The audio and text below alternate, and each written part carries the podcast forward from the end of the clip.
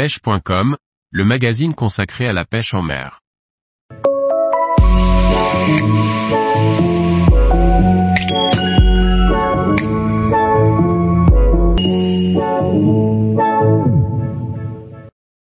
Rodbuilding, pourquoi assembler soi-même sa canne à pêche?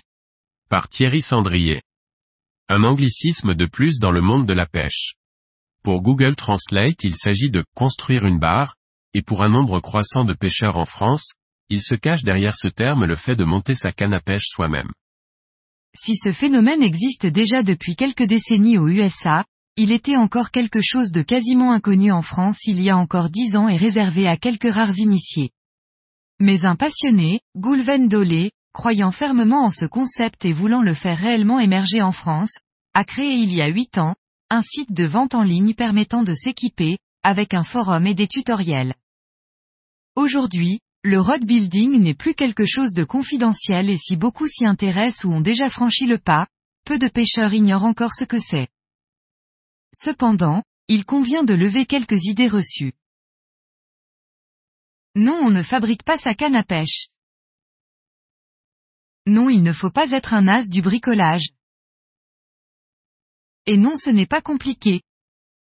Donc le rodbuilding, ce n'est pas fabriquer l'outil de votre passion, mais simplement assembler les différents éléments qui constituent une canne à pêche, à savoir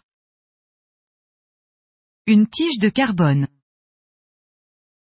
des anneaux, une poignée. Être rodbuilder aujourd'hui, c'est être capable de couper avec un cutter, poncer avec du papier de verre, coller, enrouler du fil et passer un coup de vernis. Demandez à vos enfants et votre femme si c'est bien compliqué comme activité manuelle.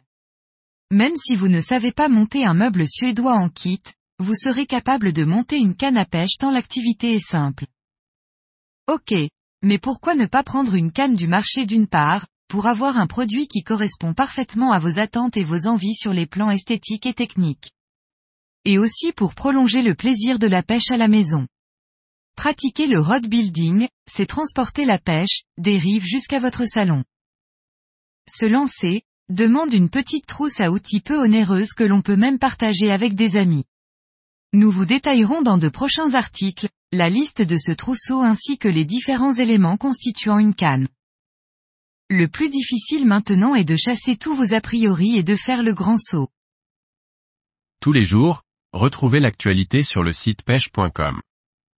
Et n'oubliez pas de laisser 5 étoiles sur votre plateforme de podcast.